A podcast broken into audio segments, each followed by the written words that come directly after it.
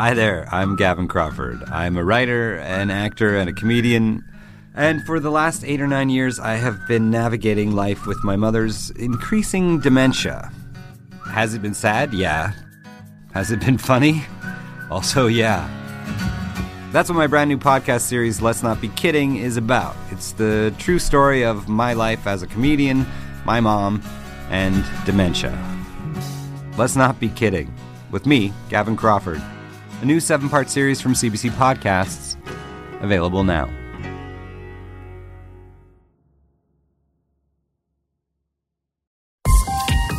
This is a CBC podcast.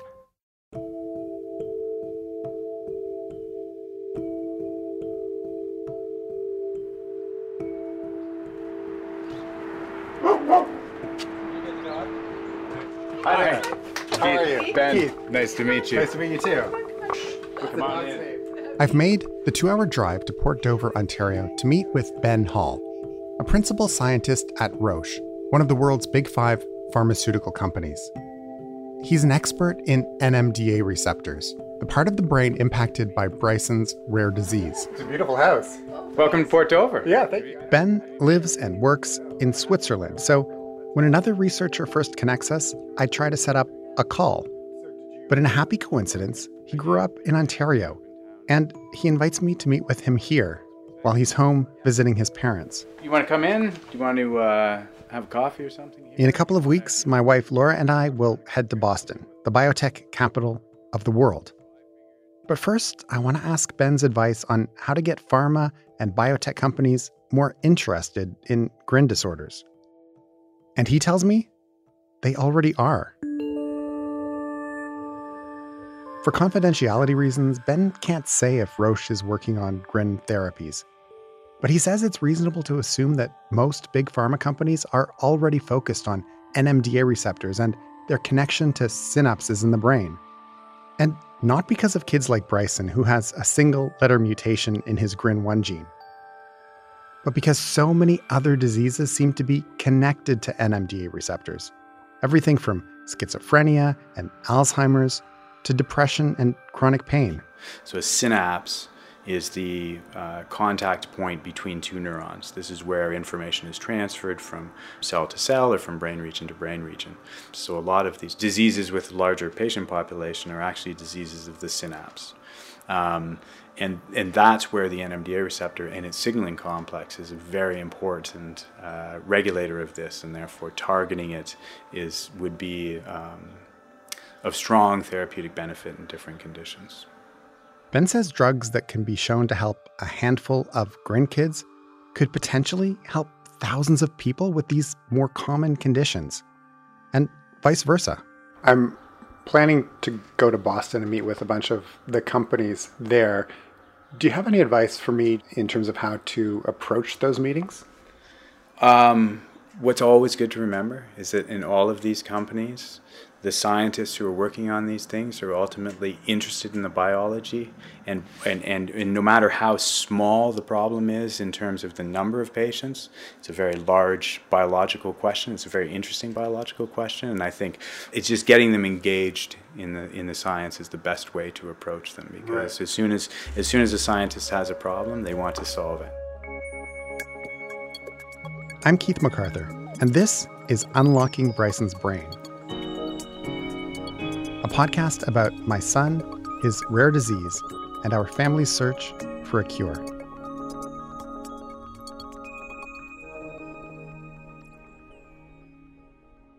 I've told you before that traveling with Bryson is a challenge, but traveling without him is almost impossible. My wife, Laura, and I, we know our sanity and maybe even our marriage depends on getting time away from the relentless pressures of parenting a kid with severe disabilities. But the logistics and preparations required to get things in order for a night away means we're reluctant to even try. We've managed five or six mini vacations without the kids over the past 12 years, mostly single nights. And for our 20th anniversary, a one week Mediterranean cruise. That involved cobbling together help from Bryson's caregiver Edna, Connor, Laura's parents, aunts and uncles, and various other part time caregivers and babysitters. That trip made us realize that as helpful as our parents try to be, it's not fair to ask people in their 70s to help with a 75 pound 12 year old who can't walk by himself and has these violent episodes. Edna has agreed to look after Bryson while we're in Boston for five straight days and nights. It's such a rare luxury to get this much time alone that we're practically giddy as we board the plane. now departing gate 3. He said gate three, but they're A, B, C, and D. Using door D and making a right to gate 3. Doors are not gates. Got it. Thank you. I've printed out scientific journals and newspaper clippings about the companies and researchers we're meeting with. We go over these on the plane. So here's an interesting thing. When I'm reading this about this base editing, right? So what Beam does and what Sky David Liu does, it says it converts a CG base pair to a Please remain seated with the seatbelt securely fastened and cabin baggage secured until the aircraft has reached a final stop.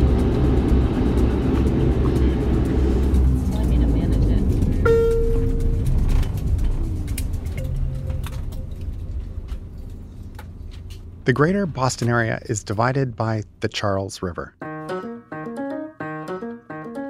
To the south side of the river is Boston proper, where the Tea Party took place and the Boston Red Sox play baseball. To the north of the Charles is Cambridge, home to two of the greatest universities in the world Harvard and MIT, the Massachusetts Institute of Technology. The blocks surrounding these institutions are home to hundreds of pharma and biotech companies. These range from pharmaceutical giants like Biogen with thousands of employees to tiny startups with just a handful. So we passed by Biogen, Novartis. There's another Novartis building there. And there's, do you see, is that the Novartis building? There's a building over there that's got like a silo that's got like an image of DNA on top of it. Do you see? We're right in the center of the, the biotech headquarters of the US, maybe the world. Well, um, I mean, Cambridge used to be this uh, place that, you know, they had lots of warehouses, very gritty industrial town. And obviously, you had Harvard and you had MIT, but it, it has become a mecca, much because of those two schools, uh, for uh, biotech firms. That's Jonathan Saltzman, who writes about the biotech industry for the Boston Globe. And today, you walk around Kendall Square, which is the nerve center of Cambridge, and you see all these buildings with the names of all these strange sounding companies. And it's that whole area probably has more brainiacs per square foot than, you know, maybe anywhere in the United States. And so for for parents like us that really want to meet with experts and find a cure, this is the right place to come. Yeah, and uh, not only is it the fact that you all have all these drug making firms, you also have some of the um, the country's uh, most uh, uh, revered hospitals. Over the next five days, we meet with executives at 11 different biotech companies. We meet in boardrooms named after Galileo, who's known as the father of modern science, and Naboo, a planet from Star Wars. This is truly a place where science fact meets science fiction. We've put together a presentation deck crammed with everything we know about Grin, including an estimate that there could be 5 to 10,000 people with Grin disorder in the US and Canada, though most haven't been diagnosed yet. We're also shamelessly tugging on heartstrings by including the cutest pictures of Bryson we can find, along with a collage of the beautiful faces of about 30 kids with Grin disorder.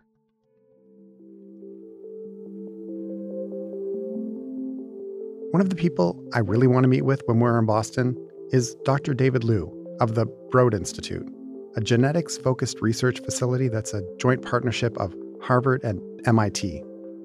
He's been dubbed the inventor of CRISPR 2.0 because of something he invented called base editing.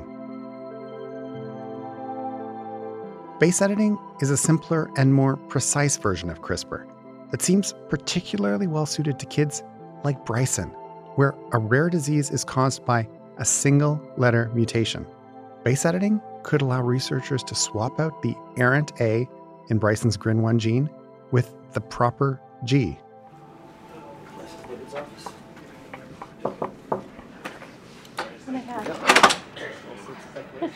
Thank you. Hi there. Hi, how are you? Good, how are you? Good, David. Good, Keith. Great to meet you. Nice to meet you. Hi, I'm Laura. Hi, Laura. Nice, to meet, you. Have a seat. Thank you. Wow. David has a collection of gemstones on display in his large corner office, along with a sculpture of Iron Man. So um, Bryson is almost. So there's nothing recorded now, is that right? Uh, yeah, I'll stop it. He asks that we keep the tape recorder off for most of the conversation so he can speak freely. We tell him about Bryson and grin disorders, and he tells us about his base editing technology. In theory, it could work. His team hasn't figured out all the letter swaps yet, but A to G is one of the ones they've mastered. But it's complicated. For the tool to work, there also needs to be the right set of letters in the sequence ahead of the spelling error they want to fix. He offers to take a closer look at Bryson's DNA to see if the right sequence is there. He also suggests some other potential paths we should pursue. We tell him Bryson's disorder might result from the fact that there's not enough magnesium to block the flow of the NMDA receptor. David wonders if it might be possible to deliver magnesium to his brain cells through a portable pump in his spine. He looks at Bryson's genetics report and notes that Bryson's mutation is heterozygous. We all have two copies of each gene, one that we inherit from our mother and one from our father. And Bryson's genetic spelling error? It's only in one of those genes. So David suggests we explore a different kind of gene therapy, one that would boost production of the good version or suppress the bad. I make notes to follow up on all of this. David tells us he gets emails every week from parents seeking help for their kids with rare genetic diseases. He makes time to reply to all of them. I ask him if he'll go on tape to talk about what he tells parents like us. My main goal of uh, communicating with the parents is to just try to inform them that there's a very long, complicated process. Uh, even if we have a molecular machine that can directly con- uh, correct the mutation that might be causing their child's uh, uh, condition, there's still a lot of science and a lot of work needed to translate uh, that observation into uh, therapy that's ready for people. And of course, you know, it's because uh, uh, doing experimental treatments on human patients is is such a high stakes uh, endeavor, and uh, that we want to make sure that we've done everything possible to maximize the, the safety and the potential efficacy of the treatment. Based on what you know about Bryson and other patients with these single gene grin disorders, is there hope? I think there's always hope because betting against the advances of the life sciences has never historically proven to be a good bet.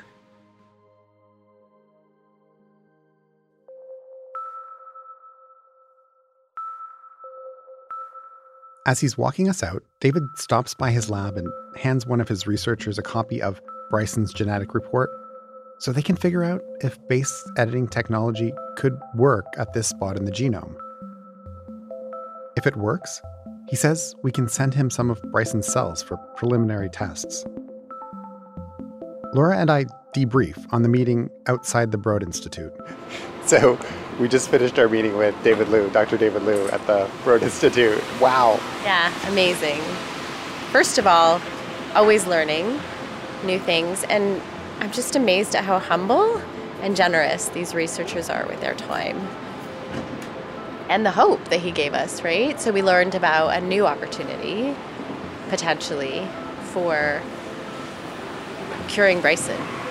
I feel like if this were our only meeting this week, it would have made the trip to Boston worthwhile. Completely worthwhile.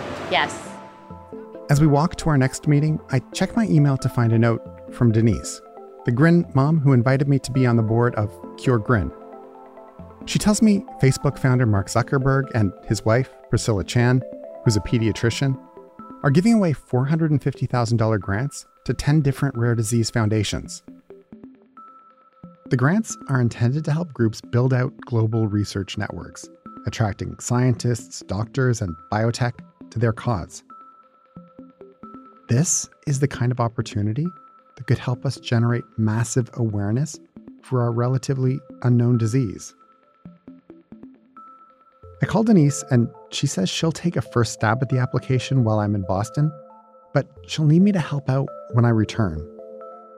It's going to be a lot of work, but I'm good with that. With what I'm learning here, I'm prepared to do whatever it takes to find a cure. Hi, I'm George. Hi. Hi. I'm Laura. Hi, how are you? Good. Come on in. Thank you. George Church is a Harvard geneticist, molecular engineer, and chemist. He's one of several scientists credited with developing CRISPR. And when the Nobel Committee gets around to awarding prizes for that revolutionary gene editing tool, he's in the mix to get one. George's office is filled with sculptures, paintings, and stuffed toys of woolly mammoths. One of his research projects involves using CRISPR to reverse engineer these ancient beasts from elephants. And this isn't a hypothetical exercise. George is planning to actually create living, breathing woolly mammoths. Project's coming along okay. I mean, considering it's a side project, it's it's, it's going quite quickly, but it'll it'll be a while. so, so you're working on on on living elephants now. We're, we're working on uh, elephant cells. Um, so um, we and we've done almost everything we need to do in pigs. So we know the the procedure. We've got a whole herd of, of pigs that have been heavily edited. I mean, your son just needs one edit, but these pigs need uh, 80 or so. And so, uh, so we know how to do that. The, the main difference is the pig gestation period is is three months and three weeks, while an elephant is 22 months. We tell George about Bryson and the different possibilities we've explored this week to find a cure. So we did. We met with David Liu. Yeah. That yeah, that certainly seems like has promise. Yeah, that, that would that would be my top candidate, really. Yeah. The base editing. Yeah. How far off do you think that is in our current landscape with Well, it's it's been extraordinarily de-risked by other gene therapies and uh, and other lesser, I would say, less precise uh, uh, editing. So mo- most things that pass for editing these days are actually what I call genome vandalism. Uh, and uh, David likes it when I say that because it's it's it's supportive of, of the more precise uh, base editing that, that David and I have uh, championed for for a while. Um, do you have the, the, the the adjacent sequence? I mean, this is just a G to A. Do you have the the sequence itself? Just looking at the sequence. That's, Thank you. you know, yeah.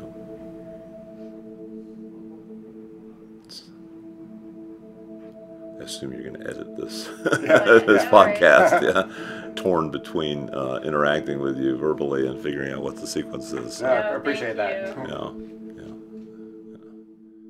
The conversation stops for literally five minutes while George studies the genetic code to determine if Bryson's variant could be corrected by the base editing technology.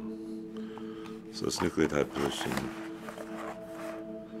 1858. Well, I think this might take me a little bit longer. Okay. Than, uh, oh,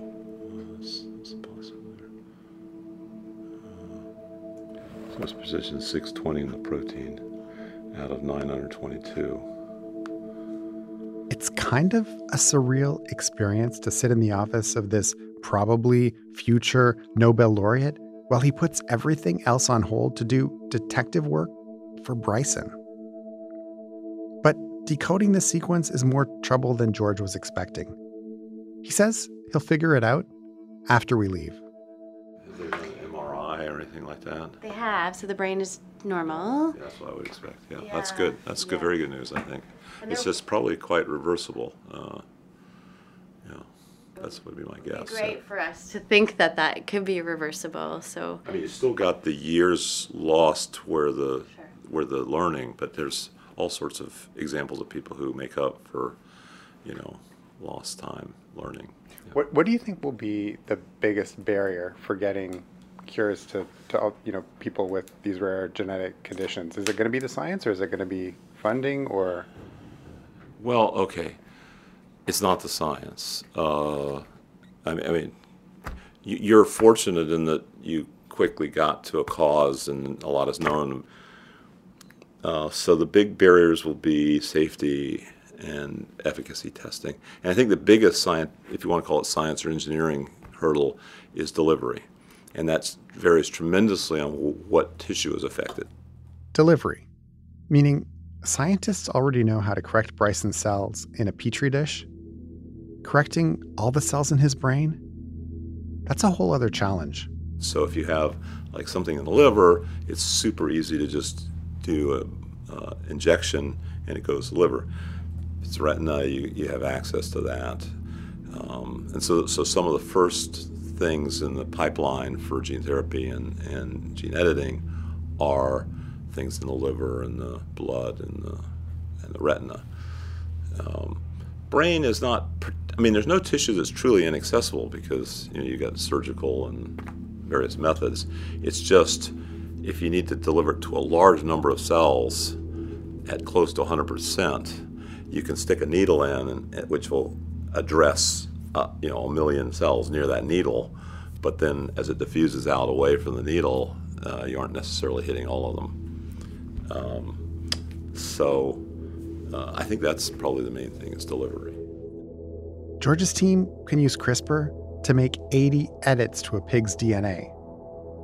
But a single edit that could safely unlock Bryson's brain?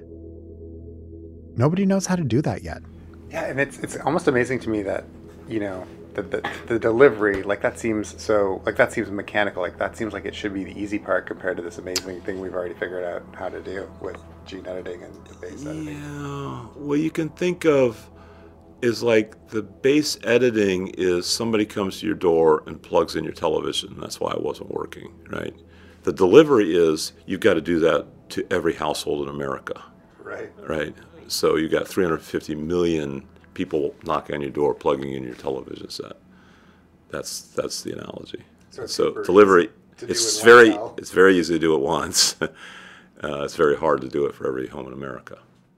And it's an even bigger number than that. There are a 100 billion cells in the human brain. And we don't know how many we would need to edit to make a meaningful difference for Bryson. Thank you so much. Yeah, sure.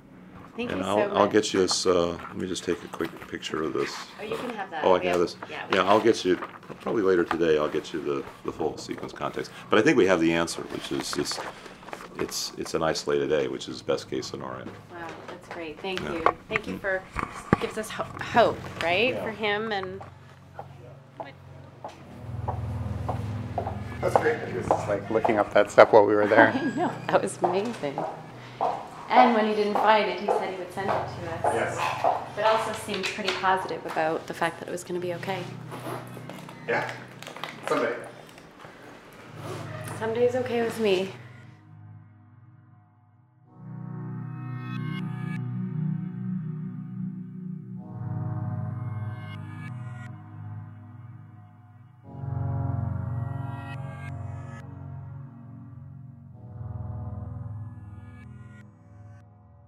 When we get back to the hotel that night, I get an email from George.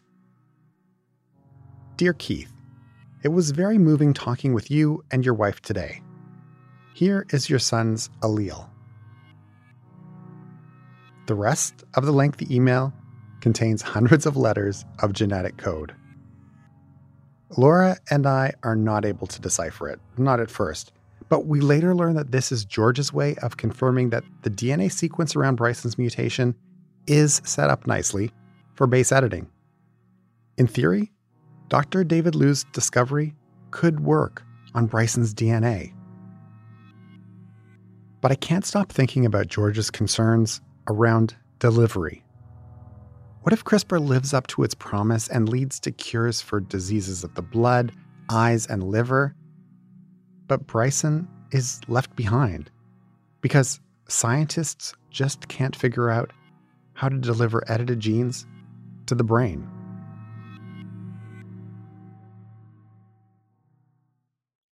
Hi there, I'm Gavin Crawford. I'm a writer, an actor, and a comedian. And for the last eight or nine years, I have been navigating life with my mother's increasing dementia. Has it been sad? Yeah. Has it been funny? Also, yeah.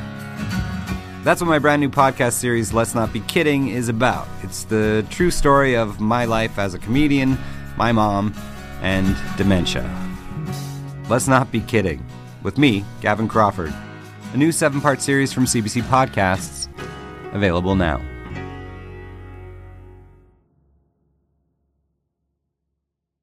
Not all potential cures have this delivery challenge. This is the same building we were in yesterday for our meeting with Sarepta. That's right. Was that only yesterday? Yeah. Oh my gosh. We also meet with a pair of Cambridge companies developing drugs that target the NMDA receptor. And what are you guys' name or like what company are you guys with? Pure Grin? Cure like cure a disease? Yeah. Grin like smile? Yep. Remember how I talked about two broad categories of grin disorders? One where the NMDA receptor is whispering, and another where it's yelling? These companies are developing drugs that can turn up the volume of a whisper or turn it down in a yell. So maybe, you know, in, in, in a world of simple numbers, instead of having 100 receptors, you have 20. If we can make those 20 receptors respond five times more than they are, you could get back to the function of 100 receptors. That's a very, very simple way of thinking about it, but that's, that's the way we look at positive modulation. We're trying to improve the function of those receptors. Al Robichaud is the chief science officer of Sage Therapeutics. In 2019, Sage won FDA approval for its drug Zulresso, a nasal spray approved to treat postpartum depression. Zulresso targets GABA receptors, but Sage is developing other compounds that target NMDA receptors.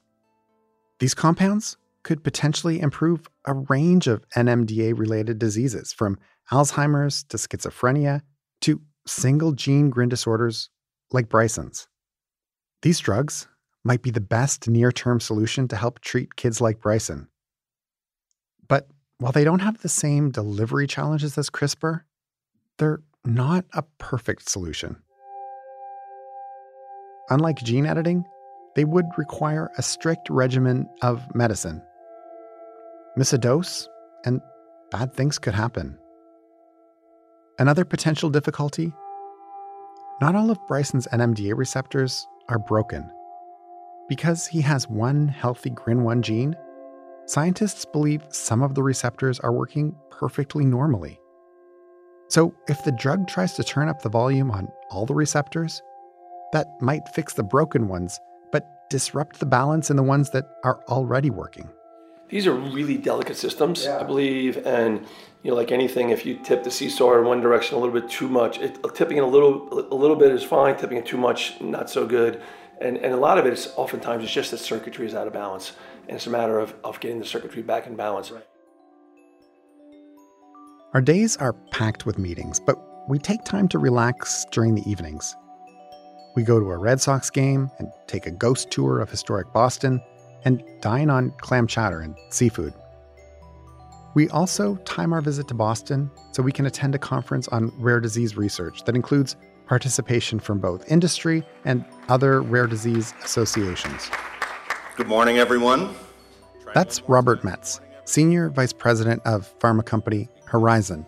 Access to these life saving medications are under attack globally, um, and especially in the rare disease community.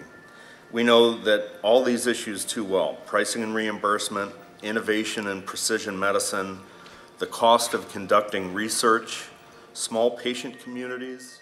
He's speaking like a patient advocate, but I have to remind myself that he's here representing industry. Patient groups and industry have a symbiotic relationship. They provide us with clues in our search for a cure, and we provide them with clues about where to invest their time and resources as they try to invent and market new cures and therapies. We tell other rare disease parents at the conference how great our meetings with biotech are going. And they're happy for us, but they also point out that these early meetings with researchers are a bit like a honeymoon phase. Things can get more contentious down the road when it comes time for clinical trials.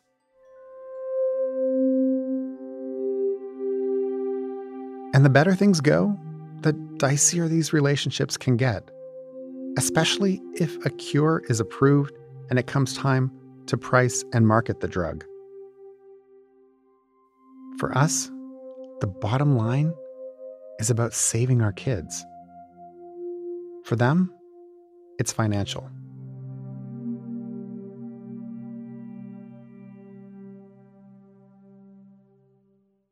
I ask everyone I meet what CureGrin needs to do to get industry even more interested in researching cures for grin disorders.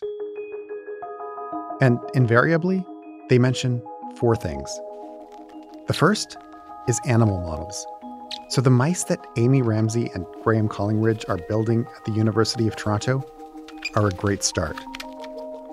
The second is to know that we have a list of patients who might be willing to sign up for clinical trials when a drug is ready for testing.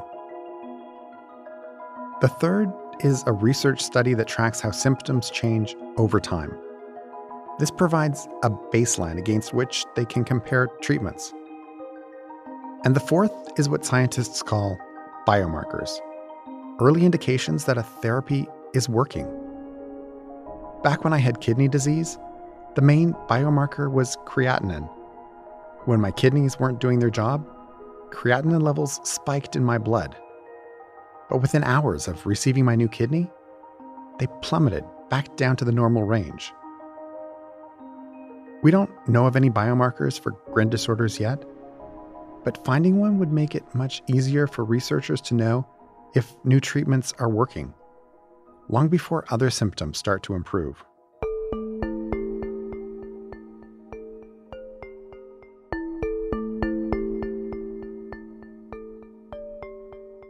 With real estate prices out of control in the Cambridge area, some companies are locating a little further afield.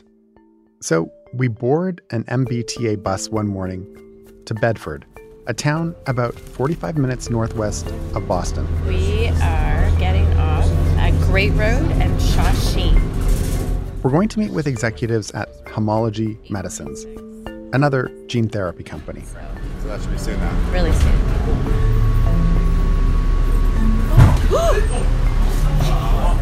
Everyone all right? It's just a little bit of a bus crash into the vehicle in front of us. There's no real damage to the bus or the car it crashed into, but the driver needs to wait for an inspector to arrive. So we hop in a cab to make sure we get to our meeting on time. We meet with Homology CEO and Chief Science Officer. When we tell them about the bus crash, they order us a cab and insist on picking up the tab for a return trip to Boston. They don't want me to record the conversation, but say it's okay for me to talk about it in the podcast. Here's Laura and me on the cab ride home. So the big thing that came up is that like in some of the meetings yesterday, people were talking about how, you know, we sort of have the science to change the gene, but we don't know how to actually deliver it to the brain, right? Like, so delivering gene therapies or gene editing a lot easier in the blood or, or other organs potentially, but the brain is a real challenge. These guys, they've actually got some technology that they think works, seems to work really well um, in early trials at delivering therapies to the brain. Yeah. So that problem that seemed to me yesterday like a big problem around the delivery system, um, we actually may have an opportunity to to use this delivery system or trial anyway this delivery system um, for whatever uh, you know therapy that we think might work uh, through the mice model, and that could happen you know, relatively quickly. I'm just kind of, I don't know, really awed and inspired by the willingness to share when we approach these scientists and just the, the depth of knowledge and commitment to this work. Fascinating. Not only did the homology execs tell us about their technology to potentially deliver CRISPR cures to the brain, they offered to let University of Toronto researchers try it on Bryson's mouse model when it's ready for testing. That's amazing. That's really amazing. It's really amazing. So, I don't know. Do you do you feel like I mean, I've kind of been doing this journey for for quite a while and you're more involved this week. Yeah. Um, probably learning a lot this week. But and, and I've found like I kind of go on this roller coaster where I get really excited, like convinced that yes, definitely there's going to be a cure. And then other times where, you know, someone says something and I just feel so disheartened that it's so far off or it won't help. But like, kind of, how, how do you feel right now? Yeah, no, right now I feel very hopeful. I've been on the same up and down path, even just this week, um, with what might work and and then I hear it might not work, and then I hear to be, you know, to go all in and be really optimistic, and then I hear don't be too optimistic or it's years away. Um, and there's probably some middle ground in there. That's the reality. But um, no, at this very moment, I feel extremely optimistic and excited, and also to know that these are scientists who are taking rigorous approaches. Yeah, for sure, right? So, yeah, th- there's all these therapies going on, and obviously there's, you know, we don't want to do anything. We don't want to do anything risky. Like I think we're pretty risk averse when it comes to Bryson, and especially when you think about the fact that his disorder is not. He's not getting worse over time, so we can afford to be patient.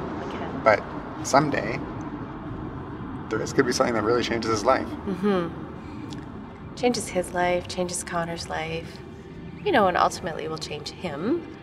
But he's still Bryson. And Yeah. how, if we can just give him a bit of a boost and like we exercise to be fit, right? We eat proper foods to be healthy. I think, would we think of this as being so different from that when it's tested and proven to be safe? Why would this be so different from a vitamin, Mm-hmm. right? Yeah. Giving him the best chance at independence and choice making. And I, I, yeah, I don't know that we would think of it much differently than that.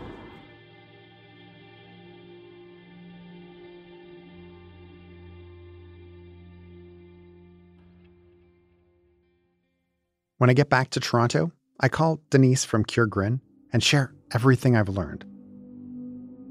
Not just about the science, but about where we need to prioritize to take our foundation to the next level.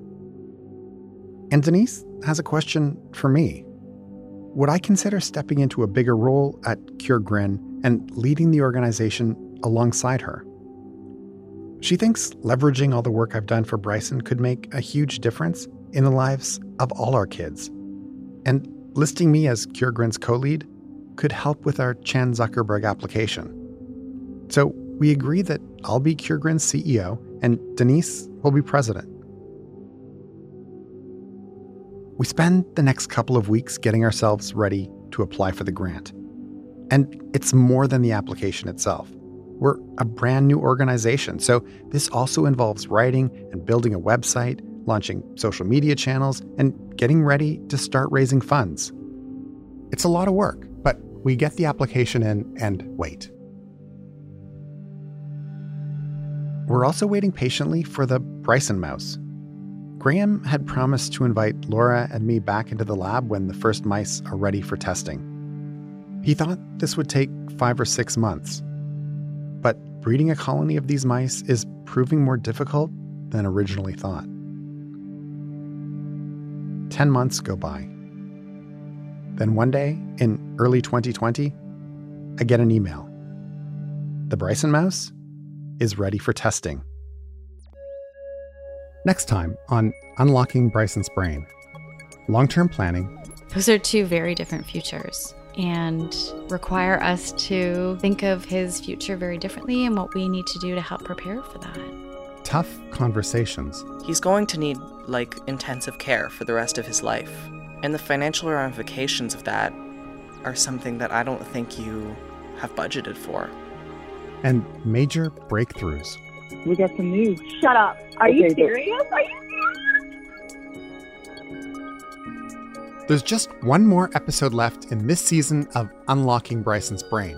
But if you enjoy this format of immersive, serialized storytelling, I want to give you a recommendation for your next listen. Uncover is CBC Podcast's take on true crime. Each season deals with a different case, and I've devoured them all. Start with season one, which deals with NXIVM, the controversial multi level marketing company that doubled as the recruiting arm of an alleged sex cult. Find Uncover wherever you listen to podcasts. Unlocking Bryson's Brain is hosted and written by me, Keith McArthur. Our associate producer is Graham McDonald, who also does our mixing and sound design. Our digital producer is Emily Canal.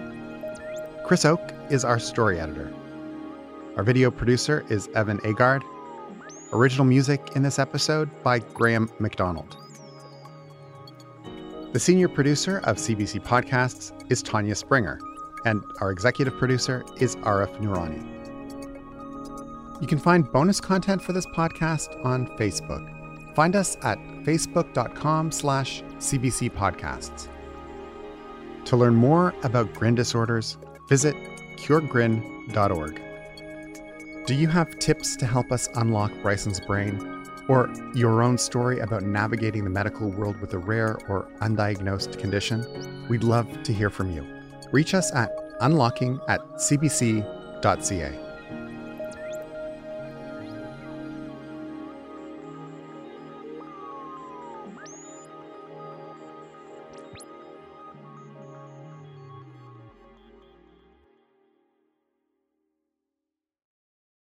For more CBC podcasts, go to cbc.ca slash podcasts.